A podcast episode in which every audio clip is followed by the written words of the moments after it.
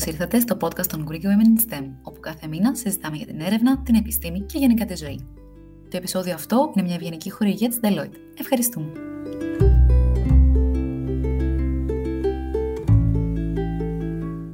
Καλώς ήρθατε σε ένα ακόμη podcast του Greek Women in STEM. Είμαι η Νατάσα Παπαγγέλου και σήμερα έχω μαζί μου την Ελένη Ιακωβίδου με πολύ μεγάλη χαρά που είναι εδώ για να μας μιλήσει για πλαστικά, ανακύκλωση, περιβάλλον και ό,τι άλλο θα δούμε. Ελένη, καλησπέρα. Καλησπέρα. Ευχαριστώ για την ε, πρόσκληση. Τιμή μου να είμαι μαζί σας και να έχουμε αυτή την ε, συνομιλία. Εμείς ευχαριστούμε, εμείς ευχαριστούμε.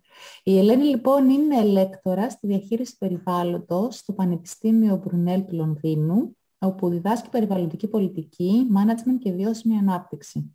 Η έρευνά της επικεντρώνεται στην αξιολόγηση περιβαλλοντικών πόρων και συστημάτων διαχείρισης απορριμμάτων, χρησιμοποιώντας μια συστημική και ολιστική προσέγγιση στη βιωσιμότητα.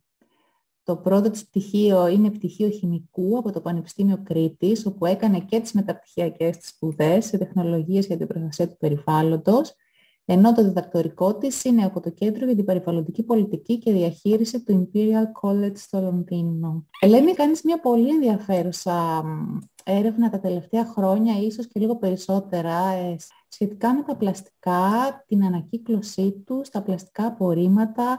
Ε, θέλεις να μας πεις έτσι με δύο κουβέντες τι είναι αυτό το project, τι είναι η έρευνά σου, τι κάνεις ακριβώς και ποια ήταν τα κίνητρα για να την ξεκινήσεις; Γενικά η έρευνά μου είναι πάνω στην διαχείριση πρώτων υλών και αποβλήτων.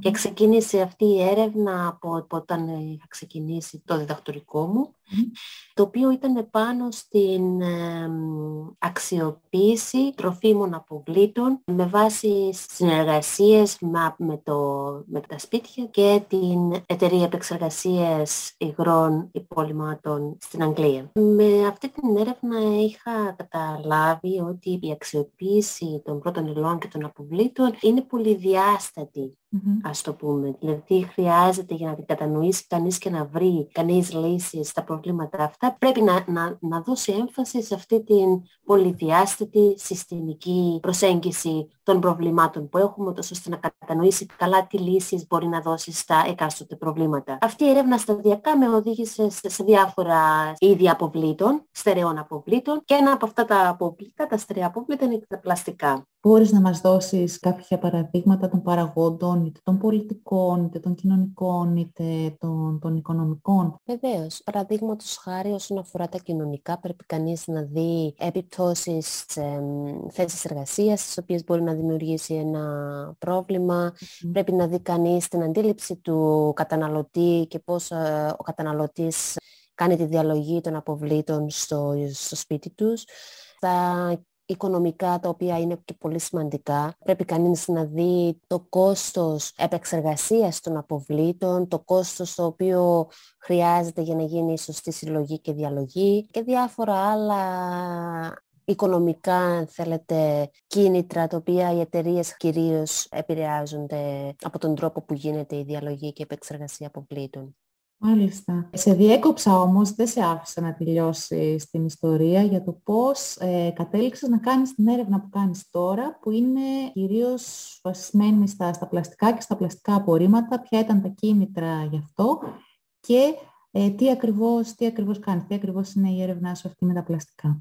Τα κίνητρα το οποίο οδήγησα στην έρευνα στα πλαστικά είναι το γεγονός ότι έχουμε τώρα ε, μία ευρέως διαδεδομένη θαλάσσια ρήπανση από τα, από τα πλαστικά, ε, όπως επίσης και το είναι ευρέως διαδεδομένη χρήση των πλαστικών μιας χρήσης, η οποία μας έσπρωξε στο να μελετήσουμε γιατί υπάρχει τόσο μεγάλη χρήση των πλαστικών και κυρίως γιατί υπάρχει τόσο μεγάλο πρόβλημα με την ρήπανση από τα πλαστικά. Γιατί; Έχω δύο ερωτήσεις σε αυτό. Από τη μια, ενώ βλέπουμε ότι περισσότεροι πλέον τα ανακυκλώνουμε τα πλαστικά, έχουμε στα σπίτια μας κάδους, στα σχολεία, στα πανεπιστήμια, στις δουλειές, παντού. Αλλά παρόλα αυτά ξέρουμε ότι η θάλασσα είναι, είναι πολύ, έχει πολύ μεγάλο πρόβλημα ρήπανσης από τα πλαστικά. Και το δεύτερο, ποιες είναι τις πιο συγκεκριμένα κάποιες περιβαλλοντικές επιπτώσεις, είναι στα, στα στα ψάρια, τι ακριβώς συμβαίνει; Το πρόβλημα είναι ότι ο τρόπος με τον οποίο λειτουργεί το σύστημα, από την ε, κατασκευή των πλαστικών, τη χρήση και την διαλογή και επεξεργασία των πλαστικών αποβλήτων είναι προβληματικό. Και τι εννοώ με αυτό, εννοώ ότι έχουμε την, ε, την κατασκευή των πλαστικών με τέτοιο τρόπο ο οποίος δεν επιτρέπει την ανακύκλωση όλων των πλαστικών στο σύστημα το οποίο έχουμε, το τοπικό σύστημα ή αν θέλετε το ευρωπαϊκό σύστημα, που συνεπάγεται ότι για να γίνει η ανακύκλωση των ε, πλαστικών αυτών, δεδομένου ότι αυτά συλλεχθούν και γίνει η σωστή διαλογή, θα σταλούν σε άλλες χώρες για την επεξεργασία. Και αυτό είναι πρόβλημα διότι στις χώρες στις οποίες στέλνουν τα πλαστικά για ανακύκλωση δεν έχουν τη σωστή υποδομή για να κάνουν την ανακύκλωση των πλαστικών. Μου κάνει πολύ μεγάλη εντύπωση. Ας πούμε από την Αγγλία τα πλαστικά που τα μαζεύουν τα στέλνουν κυρίως στο εξωτερικό για να γίνει η ανακύκλωση. Ναι. Ακόμα και τα πλαστικά. Ακόμα ναι. και τα πλαστικά και όχι μόνο. Ε, είναι τρομερό το τι συμβαίνει στο σύστημα, διότι αυτοί τώρα δεν θέλουν να κάνουν invest σε reprocessing facilities για ανακύκλωση των πλαστικών. Γιατί κοστίζει πάρα πολύ. Επίσης πρέπει, θέλεις και γη, αρκετή γη για να χτίσεις το εργοστάσιο με το οποίο μπορεί να γίνει η ανακύκλωση των πλαστικών.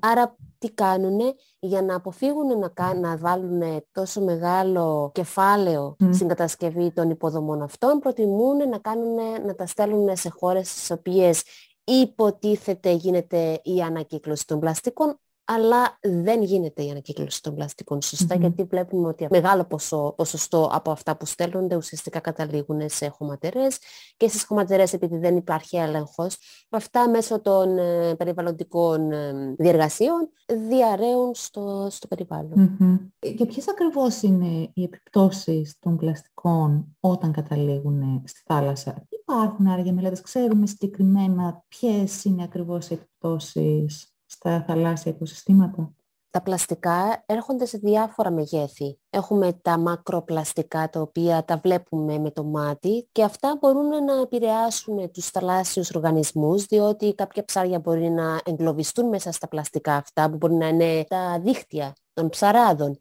τα οποία τα πετάνε κάποιοι στις θάλασσες. Μπορεί να είναι σακούλες οι οποίες κατά κάποιο τρόπο καταλήγουν σε θάλασσα. Οπότε βλέπουμε και υπάρχουν και εικόνες στο διαδίκτυο που δείχνουν διάφορους θαλάσσιους οργανισμούς ή ακόμα και πουλιά να εγκλωβίζονται σε αυτά τα πλαστικά. Πέρα από τα μακροπλαστικά έχουμε και τα μικροπλαστικά, τα οποία δεν βλέπουμε με γυμνό μάτι. Και αυτά τα πλαστικά τα τρώνε οι οργανισμοί και κατά κάποιο τρόπο καταλήγουν και στο δικό μας οργανισμό επειδή και εμείς τροφόμαστε με τα ψάρια. Τώρα ξέρουμε πόσο τοξικά είναι αυτά; Όχι, δεν γνωρίζουμε. Και υπάρχουν και κάποιες μελέτες οι οποίες λένε ότι τα μικροπλαστικά κατά κάποιο τρόπο μπορεί να βοηθούν και το, ε, τα οικοσυστήματα. Απλά υπάρχει τώρα ένα debate πάνω στις, στις επιπτώσεις των πλαστικών. Όλοι συμφωνούμε ότι τα μακροπλαστικά δεν είναι καλά για τα οικοσυστήματα και τους οργανισμούς. Τώρα όσον αφορά τα μικροπλαστικά, θεωρώ ότι χρειάζεται περαιτέρω έρευνα για να ξεκαθαρίσει λίγο ποιες είναι οι επιπτώσεις τι χημικά έχουμε τα οποία κάνουν migrate από τα πλαστικά στους οργανισμούς, διότι γνωρίζουμε ότι κάποια από αυτά τα χημικά έχουν κακές επιπτώσεις στην ανθρώπινη υγεία. Και αυτό είναι το θέμα της ερευνάς σου, κάνεις την αξιολόγηση των περιβαλλοντικών επιπτώσεων των πλαστικών; Ναι, βλέπω τις πολυδιάστητες επιπτώσεις των πλαστικών στην κοινωνία, στην οικονομία, στο περιβάλλον, ακόμα και στην πολιτική αρένα και πώς επηρεάζει τις πολιτικές τις οποίες περνούν ε, τόσο στις τοπικές αρχές όπως επίσης και στην, ε, στο national ε, level. Έχω δύο, δύο approaches με τα οποία μελετώ τα πλαστικα Το ένα είναι το λεγόμενο top-down, το οποίο κάνω ένα step back και βλέπω λίγο το όλο σύστημα και πώς τα πλαστικά γίνονται fit σε αυτό το σύστημα. Η άλλη προσέγγιση είναι το λεγόμενο bottom-up, που πάω και βλέπω συγκεκριμένα σημεία του συστήματος, τόσο ώστε να μπορέσω να έχω μια καλύτερη εικόνα του τι συμβαινει Και ένα από τα πράγματα τα οποία κάνω με την bottom-up προσέγγιση είναι να δω τα χημικά στα πλαστικά και πώς επηρεάζουν την ανθρώπινη υγεία. Ένα άλλο κομμάτι είναι να δω την ανακύκλωση των πλαστικών και πώς αυτή μπορεί να επιτευχθεί, ώστε να μπορέσουμε να δεν είναι επαναχρησιμοποίηση, είναι βασικά ανάκτηση του υλικού, του πλαστικού υλικού, ανάκτηση του υλικού και χρησιμοποίηση αυτού στα νέα πλαστικά. Άρα στην ουσία όχι μόνο, δεν κοιτάμε μόνο τα πλαστικά να ανακυκλώνονται, αλλά και από αυτά που τώρα χρησιμοποιούμε, που βάζουμε ξανά μέσα στην, στην αλυσίδα, μέσα στην παραγωγή και μέσα στην κατανάλωση, να έχουν αυτά ήδη ανακυκλωμένο υλικό, Μπράβο. Σωστά, ώστε να μην, να μην χρησιμοποιούμε παρθένους καινούριους πόρους. Μπράβο. Έτσι ακριβώς. Μάλιστα. Αχ, τι ωραία που τα λες. μαζί τα καταφέρνουμε μια χαρά. Λίγο εσύ, λίγο εγώ. πάρα πολύ ενδιαφέρον έχουμε αυτή τη στιγμή. Αυτή τη στιγμή, από τα πλαστικά που ήδη χρησιμοποιούμε, έχουν αυτά μέσα ανακυκλωμένο υλικό ήδη; Έχουν, δηλαδή οι σακούλες, κατά κύριο λόγο, οι πλαστικές σακούλες δηλαδή που βρίσκουμε τώρα στο σούπερ μάρκετ, δεν ξέρω κατά πόσο στην Ελλάδα ε, ε, γίνεται αυτό, αλλά στο Ηνωμένο Βασίλειο είναι 100% φτιαγμένες με ανακυκλώσιμο Επίσης σε κάποια μπουκάλια θα αρχίσουμε να το βλέπουμε σύντομα γιατί στο Ηνωμένο Βασίλειο έχει περάσει ένας νόμος ο οποίος λέει ότι οι πλαστικές συσκευασίες μίας χρήσης θα πρέπει να έχουν 30% ανακυκλώσιμο υλικό. Επομένως ε, και αυτός ο νόμος θα τεθεί σε ισχύ από τις ε, Απριλίου του 2022, mm-hmm. 2022. Επομένως θέλουμε να δούμε πώς ε, η βιομηχανία θα αντεπεξέλθει σε αυτές τις ε, απαιτήσεις. Μάλιστα. Και είσαι αισιόδοξη; Πώς θα ανταπεξέλθει, λες; Ε, είμαι αισιόδοξη, ναι. Θεωρώ ότι μπορεί να το καταφέρει. Τώρα δεν ξέρω με ποιους τρόπους θα επιτευχθεί αυτό και σε ποιες πλαστικές συσκευασίες ή τι άλλα προβλήματα ίσως να προκύψουν από αυτό. Κατάλαβα. Νομίζω ότι ε, αυτό είναι να αναφέρεις ένα πολύ ενδιαφέρον κομμάτι νομίζω εδώ που ίσως αξίζει να το πούμε. Ε, είπες λοιπόν ότι τα υλικά που προέρχονται από ανακυκλωμένα πλαστικά ή όχι από, από, από καινούριους πόρους ίσως έχουν μέσα κάποια χημικά τα οποία δεν ξέρουμε ακριβώς τι είναι και γιατί τα έχουν αυτά τα χημικά εκεί; Είναι προϊόντα της διαδικασίας της ανακύκλωσης. Και στο τέλος, άρα σαν να λέμε η ανακύκλωση δεν είναι πάντα καλύτερη, πάντα φιλικότερη, είτε προς το περιβάλλον είτε προς τον άνθρωπο. Δεν ξέρουμε με σιγουριά. Η αλήθεια είναι με τα, με τα χημικά είναι πολύ πολύπλοκο το να κατανοήσει κανείς πώς τα χημικά συμπεριφέρονται στα προϊόντα και όχι μόνο στα πλαστικά, σε διάφορα ε, προϊόντα τα οποία έχουμε στο σπίτι μας ακόμα. Γιατί; Γιατί τα χημικά χρησιμοποιούνται στην ε, φάση της κατασκευής των πλαστικών τα λεγόμενα additives, τα οποία βάζουν ούτως ώστε να, δώσουν, να προσδώσουν στα πλαστικά κάποιες λειτουργίες. Τι για παράδειγμα; Να τα κάνεις πιο δυνατά ή να τα κάνεις να έχουν καλές ε, ιδιότητες, ε, οπότε μπορεί να τα χρησιμοποιηθούν αυτά τα additives ε, για φράγμα οξυγόνου ή φράγμα ε, υγρασίας και, και γι' αυτό τα πλαστικά είναι και πολύ καλά σε διάφορες χρήσεις όπως η συσκευασία τροφίμων. Πέρα όμως από τα additives τα οποία έχουμε στην παρασκευή των πλαστικών, έχουμε χημικές ουσίες από το περιβάλλον, οι οποίες μπορούν να, να περάσουν από το πλαστικό στο τρόφιμο το οποίο εμπεριέχουν. Διότι τα χημικά είναι παντού στο σύστημα στο οποίο ερχόμαστε σε επαφή, στο οποίο ζούμε. Και επομένως αυτά είναι τα λεγόμενα non-intentionally added substances, τα οποία μπορείς να τα έχεις και κατά την Παρασκευή, τα οποία δεν μπορεί κα, κανείς να ελέγξει και τα οποία δεν περιλαμβάνονται στην νομοθεσία. Επομένως τα χημικά αυτά επηρεάζουν το τρόφιμο και Κατά το στάδιο της ανακύκλωσης έχουμε και άλλα χημικά, γιατί τα πλαστικά συλλέγονται μαζί με όχι μόνο τα πλαστικά για τρόφιμες συσκευασίες, έχουν πλαστικά και που έχουν μέσα υγρό για τα χέρια ή σαμπουάν. Mm. έχουμε και έχουμε και άλλα πλαστικά τα οποία μέσα έχουν χημικά, όπως αυτά που καθαρίζουμε τα σπίτια μας, που πλένουμε τα πιάτα, τα ρούχα μας και έχουν μέσα αυτά και άλλα χημικά τα οποία μπορούν να ε, επηρεάσουν τα πλαστικά. Επομένως όλα αυτά χρειάζονται κατανόηση και υπάρχουν πολλές μελέτες και πολλοί ερευνητές δουλεύουν πάνω σε αυτά τα, τα θέματα. Άρα δεν είναι στην ουσία μόνο... Ε, υπάρχει πολύ μεγάλη ακόμα αβεβαιότητα, ας πούμε. Δεν είναι μόνο τα πλαστικά στην ανακύκλωση, αλλά τα πλαστικά και στην, και στην παραγωγή. Πολλά πράγματα ακόμα που χρειαζόμαστε να καταλάβουμε για τα πλαστικά, σωστά; Σωστά. Και δεν είναι μόνο τα χημικά, πες, υπάρχει ένας έλεγχος, ο οποίος ορίζεται από την νομοθεσία. Οι εταιρείες προσπαθούν και τηρούν τα limits κατά κάποιο τρόπο το οποίο έχει ορίσει η νομοθεσία να ακολουθούνται για την χρήση των πλαστικών. Επομένως, υπάρχει κάποιο είδους Ένα άλλο σημαντικό, αν θέλετε, που αφορά τα πλαστικά κατά την, κατά την ε, φάση της παρασκευής τους, είναι το πώς παρασκευάζονται και το πώς παρουσιάζονται στον καταναλωτή, ώστε ο καταναλωτής να καταλάβει αν αυτά είναι όντως ανακυκλώσιμα ή όχι. Και ανέφερε στην αρχή, Ελένη, ότι εκτός από, από το πρόβλημα με την διαχείριση στο τέλος της ζωής τους, στα πλαστικά, Υπάρχει ακόμα και το πρόβλημα της, της ολοένα και αυξανόμενης χρήσης τους. Ξέρουμε γιατί, παρόλο που βλέπουμε επίσης ότι υπάρχει μεγαλύτερη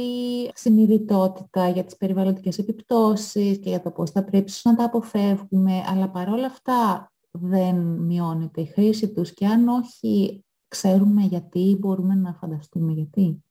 Μπορούμε να φανταστούμε. Οι, οι πλαστικές συσκευασίε που χρησιμοποιούνται σε εφαρμογές οι οποίες έρχονται σε επαφή με τα τρόφιμα εξυπηρετούν μια πολύ σημαντική λειτουργία. Διατηρούν αναλύωτη την ποιότητα των ε, τροφίμων και διασφαλίζουν την ασφάλεια και τη φρεσκάδα τους κατά τη διάρκεια της μεταφοράς, αποθήκευσής τους και παράλληλα επεκτείνουν και τη διάρκεια ζωή τους, επομένως έχουμε συνέργεια μεταξύ των πλαστικών και του συστήματος των τροφίμων. Διότι μειώνεται, αν θέλετε, η δημιουργία τροφίμων αποβλήτων. Επομένως, τα πλαστικά είναι χρήσιμα στη ζωή μας. Παρ' όλα αυτά, δεν πρέπει να σταματήσουμε να ψάχνουμε για εναλλακτικές βιώσιμες λύσεις. Δημοσίευσε στο καλοκαίρι μία μελέτη σχετικά με το τι άλλαξε στην χρήση ή διαχείριση πλαστικών, διόρθωσέ με αν κάνω λάθος, Στη διάρκεια της πανδημίας, μπορείς να μας πεις τι βρήκες στη μελέτη αυτή, τι άλλαξε και γιατί άραγε μια πανδημία να επηρεάσει το πώς χρησιμοποιούμε ή διαχειριζόμαστε τα πλαστικά. Αυτό τώρα μας πάει λίγο βαθιά στο συστημική προσέγγιση των πλαστικών. Ουσιαστικά πρέπει κανείς να δει λίγο τη, τη δυναμική μεταξύ των διαφόρων βιομηχανιών και πώς επηρεάζει μια βιομηχανία την άλλη, το ένα υλικό το άλλο και το καθεξής. Τι έχει συμβεί λοιπόν κατά την περίοδο του COVID, είχαν πέσει οι ρυθμοί όλων μας. Επομένως δεν διακινούμαστε με τους ρυθμούς που διακινούμασταν πριν την πανδημία. Συγγνώμη, και άρα και δεν καταναλώναμε με τους ίδιους ρυθμούς. Ναι, αλλά νομίζω ότι αυτό που επηρέασε ήταν η μεταφορά. Γιατί είχαμε μία μείωση στις μεταφορές, άρα μείωση στη ζήτηση του πετρελαίου.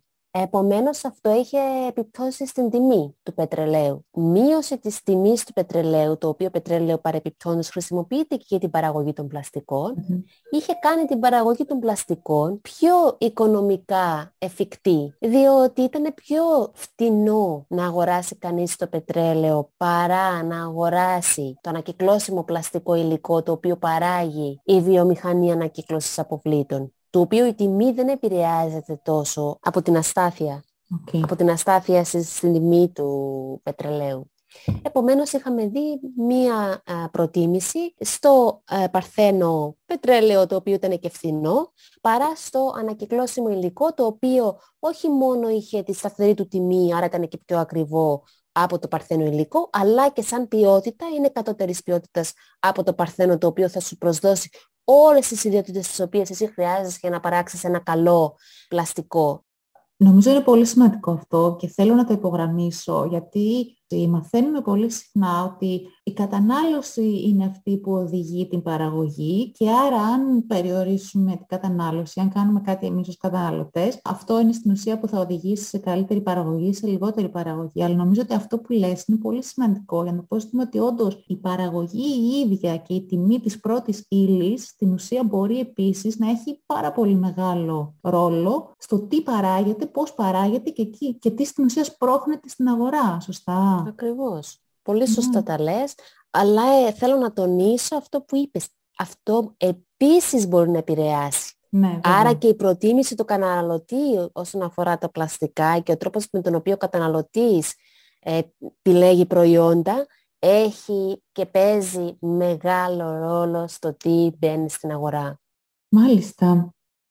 Γυρνώντας πάλι λίγο πίσω στη, στη συνθετότητα και στις διάφορες διαστάσεις, ήθελα να σε ρωτήσω, δουλεύεις άμεσα και με διάφορα εμπλεκόμενα μέρη, με, με κόσμο από τη βιομηχανία, με τοπικές αρχές, καταναλωτές και αν ναι, μπορείς λίγο να μας εξηγήσεις γιατί από τη μια και ποια ακριβώς είναι η συμβολή τέτοιων εμπλεκόμενων μερών. Για παράδειγμα, μπορεί η Δήμαρχος να μας πει ποια χημικά εκλείονται στο περιβάλλον; Γιατί να τη ρωτήσουμε, γιατί να την εμπλέξουμε. Ίσως η καλύτερη απάντηση είναι ότι όλους, με όλους προσπαθούμε να δουλέψουμε. Οι εταιρείες είναι λίγο πιο δύσκολο να συνεργαστούν γιατί έχουν ευαίσθητες πληροφορίες τις οποίες δεν θέλουν εύκολα να, να βγάλουν προς τα έξω λόγω του τρόπου με τον οποίο εργάζονται οι επιχειρήσεις κτλ. Και το, το, το σημαντικό με το να έχεις όλους τους εμπλεκόμενους σε αυτή την ανάλυση του συστήματος είναι ότι μπορούν και οι ίδιοι να καταλαβούν καλύτερα τι επιπτώσεις έχει στο, σε, σε αυτούς, όπως επίσης και αυτούς τους οποίους αντιπροσωπεύουν. Οι βιομηχανίες φυσικά έχουν τα δικά τους συμφέροντα, οι τοπικές αρχές αντιπροσωπεύουν και θέλουν ε, το, το κοινό, το, τους κατοικους ε, και έχουν και αυτές κάποιες προϋποθέσεις τις οποίες πρέπει να καλύψουν, επομένως είναι, έχουν και αυτοί κάποιο interest. Και ο καταναλωτής οφείλει και αυτός να ξέρει πώς μπορεί να βοηθήσει καλύτερα στο, στην καλύτερη διαχείριση των αποβλήτων και εφαρμογή της κυκλικής οικονομίας. Με το να εμπλέκεις όλους αυτούς, πάει να πει ότι καταλαβαίνεις και τις ε, ανησυχίες όλων καλύτερα. Επομένως μπορείς να δεις το πρόβλημα ε, από διάφορες ε, οπτικές γωνίες, οι οποίες σε βοηθούν να κατανοήσεις και καλύτερα τις διαστάσεις του προβληματος και να καταλάβεις πώς μπορείς να δώσεις λύσεις οι οποίες να είναι βιώσιμες και αποδεκτές. Δουλεύεις άρα και με διεπιστημονικές ομάδες για, για την έρευνα σου, ίσως μαζί και ξέρω, με κοινωνικούς επιστήμονες. Ναι, επειδή βλέπουμε ένα πρόβλημα πολυδιάστατα, χρειαζόμαστε τους ανθρώπους οι οποίοι μπορούν να δώσουν σωστή ανάλυση όλων των διαστασεων Άρα χρειάζεσαι οικονομολόγους, χρειάζεσαι επιστήμονες οι οποίοι ασχολούνται με την πολιτική οικονομία, χρειάζεσαι επιστήμονες οι οποίοι ασχολούνται με πιο κοινωνικές και συμπεριφοριακές πλευρές, όπως επίσης και περιβαλλοντικές, τεχνικές, γι' αυτό χρειαζόμαστε ανθρώπους που έρχονται από τη μηχανικη και βάζοντας όλα μαζί μπορείς τότε να κατανοήσεις καλύτερα του τι συμβαίνει στο σύστημα και να δώσεις και, τις, και τη σωστή ανάλυση, η οποία θα πείσει, διότι το πιο σημαντικό με αυτού του είδους τις μελέτες είναι να μπορέσεις να δημιουργήσεις τις αποδείξεις τις οποίες χρειάζεται τόσο η βιομηχανία όσο και η κυβέρνηση για να λάβουν τις σωστές αποφάσεις. Και για σένα ως ερευνήτρια πώς είναι η εμπειρία αυτή; Μπορεί να είναι αρκετά challenging το να δουλεύουμε με επιστήμονες από άλλους κλάδους που δεν μιλάμε την ίδια γλώσσα, που έχουμε διαφορετική οπτική και εμείς μεταξύ μας. Πώς είναι για σένα η εμπειρία αυτή και αν έχεις να μας δώσεις και tips, γιατί νομίζω ότι η διεπιστημονικότητα γίνεται όλο και πιο σημαντική και πιο κοινή. Έχεις tips για να την κάνουμε καλύτερα. Νομίζω το, το πιο σημαντικό tip, κάτι το οποίο μου πήρε και εμένα χρόνο να το αποδεχτώ ότι είναι σημαντικό σε αυτού του είδους τις συνεργασίες, είναι να ακούς τον άλλο προσεκτικά και να κατανοείς ότι υπάρχει μία διαφορά συνεννόησης. Γιατί, Γιατί χρησιμοποιούμε διαφορετικούς όρους στις επιστήμες μας, στις οποίες είμαστε ο καθένας, που μπορεί πολύ συχνά να εννοούμε το ίδιο πράγμα. Νομίζω ότι να κατανοήσουμε πρώτα τον άλλο και τι προσπαθεί ο άλλος να μας πει μέσα από τις λέξεις τις οποίες χρησιμοποιεί είναι πολύ σημαντικό. Ακριβώς. Νομίζω είναι πολύ σημαντικό. Είναι αυτό, και εγώ καμιά φορά προσπαθώ να υπενθυμίσω στον εαυτό μου το assume good intentions. Ότι άκου, έχουν ε, το, το καλό του project στο μυαλό και όχι να σου την πούνε. Είναι λίγο mm. ακριβώς. Ε, καθώς φτάνουμε σιγά σιγά στο τέλος, θα ήθελα να σε ρωτήσω, ανέφερε ήδη ότι το πρώτο σου πτυχίο είναι στη χημεία και σιγά σιγά μετά ε, πήγες προς το περιβάλλον. Μπορείς λίγο να μας πεις τι σε βοήθησε να γίνει η μετάβαση πιο ομαλή από το ένα, ας πούμε, από το ένα πεδίο σε λίγο πιο εξειδικευμένο ή ίσως από την Κρήτη στην Αγγλία; Ε, πρέπει πρώτα να ξεκινήσω και να πω ότι δεν είχα δώσει χημεία εξετάσεις για να περάσω χημικός. Oh, ε... το είπες αυτό όταν πήγες; στο χημικό. Όχι βέβαια. Ε, αλλά τελικά, γιατί εγώ μου άρεσε πάρα πολύ η βιολογία γενικά και η θερμοδυναμική, φυσική γενικά, μου άρεσαν πάρα πολύ σαν μαθήματα. Εν τέλει θεώρησα ότι όταν είχα βάλει τις επιλογές μου ότι κοντά στη βιολογία είναι και η χημεία, οπότε ας τη βάλουμε και αυτή, παρόλο που δεν την είχα δώσει σαν μάθημα. Εν τέλει, όταν πέρασα και πήγα στο χημικό της, ε, του Ηρακλείου, κάτω στην Κρήτη, είχαμε πολύ καλούς καθηγητές οι οποίοι μας, ε, μας δημιουργούσαν τον ενθουσιασμό για αυτά που μαθαίναμε. Και ο ενθουσιασμός αυτός με παρότρινε να δω τι πραγματικά με ενδιέφερε στον κόσμο της χημείας, διότι όπως γνωρίζετε στην Ελλάδα κάνουμε πολλά πράγματα. Δηλαδή είχαμε οργανική χημεία, ανόργανη, φυσικοχημεία, βιοχημεία, είχαμε τα χίλια δυο. Και είχα αντιληφθεί ότι μου άρεσε πολύ η θερμοδυναμική. Και είχα αναπτύξει πολύ έντονο ενδιαφέρον για την οργανική και την περιβαλλοντική Χημεία. Πρέπει να τονίσω ότι στην περιβαλλοντική χημεία είχαμε εξαιρετικούς καθηγητές οι οποίοι μας βοηθούσαν και κατανοούσαμε τα συστήματα στα οποία ζούσαμε. Και αυτοί με παρότριναν να μείνω για μεταπτυχιακές σπουδές ε, πάνω στην ε, μηχανική Στη μηχανική περιβάλλοντος είχα αναπτύξει παραπάνω τις γνώσεις μου στη μηχανική των συστημάτων, τον οποίο χρησιμοποιούμε στο περιβάλλον για να μειώσουμε τη ρήπανση, για να κάνουμε καλύτερο έλεγχο της ρήπανσης ή ακόμα για να μελετήσουμε φαινόμενα όπως αέριες μάζες οι οποίες είναι μολυσμένες. Και το μεταπτυχιακό μου ήταν ουσιαστικά πάνω στη μελέτη των ε, αέριων μάζων, ε, μολυσμένων αέριων μάζων από χημικά τα οποία είχαν ε, απομακρυνθεί από την αγορά, τα οποία ακόμα παρατηρούσαμε και παρατηρούμε και σήμερα. Επομένως, με αυτή τη είχα ενθουσιαστεί πάρα πολύ το ερευνητικό προσωπικό το οποίο με στήριζε κατά την πορεία των μεταπτυχιακών μου σπουδών.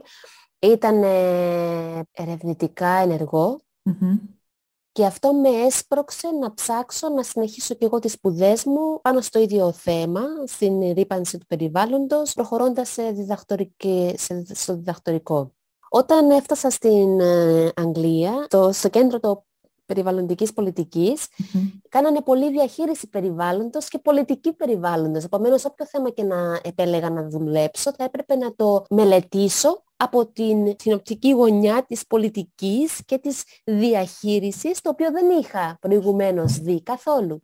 Επομένως, με βάση αυτή τη μελέτη είχα αντιληφθεί πόσο σημαντικό είναι κανείς να βλέπει το σύστημα ολικά, το οποίο με πήγε πίσω στην αρχική μου, στα αρχικά μου ενδιαφέροντα που είναι η θερμοδυναμικη Και αυτό το αντιλαμβάνουμε μέρα με τη μέρα και είναι πάρα πολύ όμορφο να βλέπεις πόσο όλα δένουν μεταξύ τους και είναι πολύ κρίμα που δεν μπορεί κάποιος να το δει όταν κάνει τις σπουδές τους στο πρώτο πτυχίο, χάνεται πολύ στη, στην λεπτομερή πληροφορία που κανείς θέλει να σου δώσει πάνω σε ένα σε ένα μάθημα.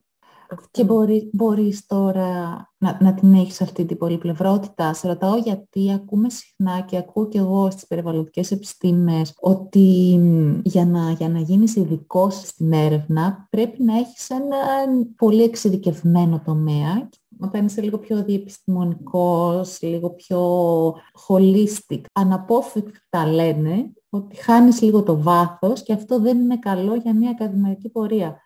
Τι πιστεύεις γι' αυτό; Δεν θα διαφωνήσω ότι αυτοί που το λένε έχουν δίκαιο. Ε, είναι όντως σημαντικό να έχεις επιστήμονες οι οποίοι είναι προσιλωμένοι σε ένα συγκεκριμένο θέμα, διότι και αυτό χρειάζεται. Χρειαζόμαστε ένα συνδυασμό και των δύο για να βρούμε τις σωστές λύσεις στα πολύπλοκα και πολύπλευρα προβλήματα τα οποία αντιμετωπίζουμε σήμερα. Εγώ είμαι πολύ τυχερή γιατί κατάφερα να αναπτύξω και τα δύο και τα χρησιμοποιώ τώρα στην έρευνά μου. Έχουμε φτάσει τώρα σε μία φάση η οποία πληροφορία είναι, είναι πολύ. Γι' αυτό πρέπει όλοι να καταλαβαίνουμε ότι πρώτα όλοι μαζί μπορούμε να βρούμε τις λύσεις και χρειαζόμαστε ένα στον άλλο. Νομίζω ότι είναι η τέλεια πάσα για κλείσιμο. Χρειαζόμαστε ο ένας τον άλλον, η μία την άλλη και όλοι μαζί μπορούμε να βρούμε τις λύσεις. Ε, σε ευχαριστώ πάρα πολύ για αυτή την κουβέντα. Ελπίζω να το χάρηκες κι εσύ. Το καταχάρηκα. Ευχαριστούμε πολύ, Ελένη. Καλό βράδυ. Ευχαριστώ πάρα πάρα πολύ. Καλό βράδυ.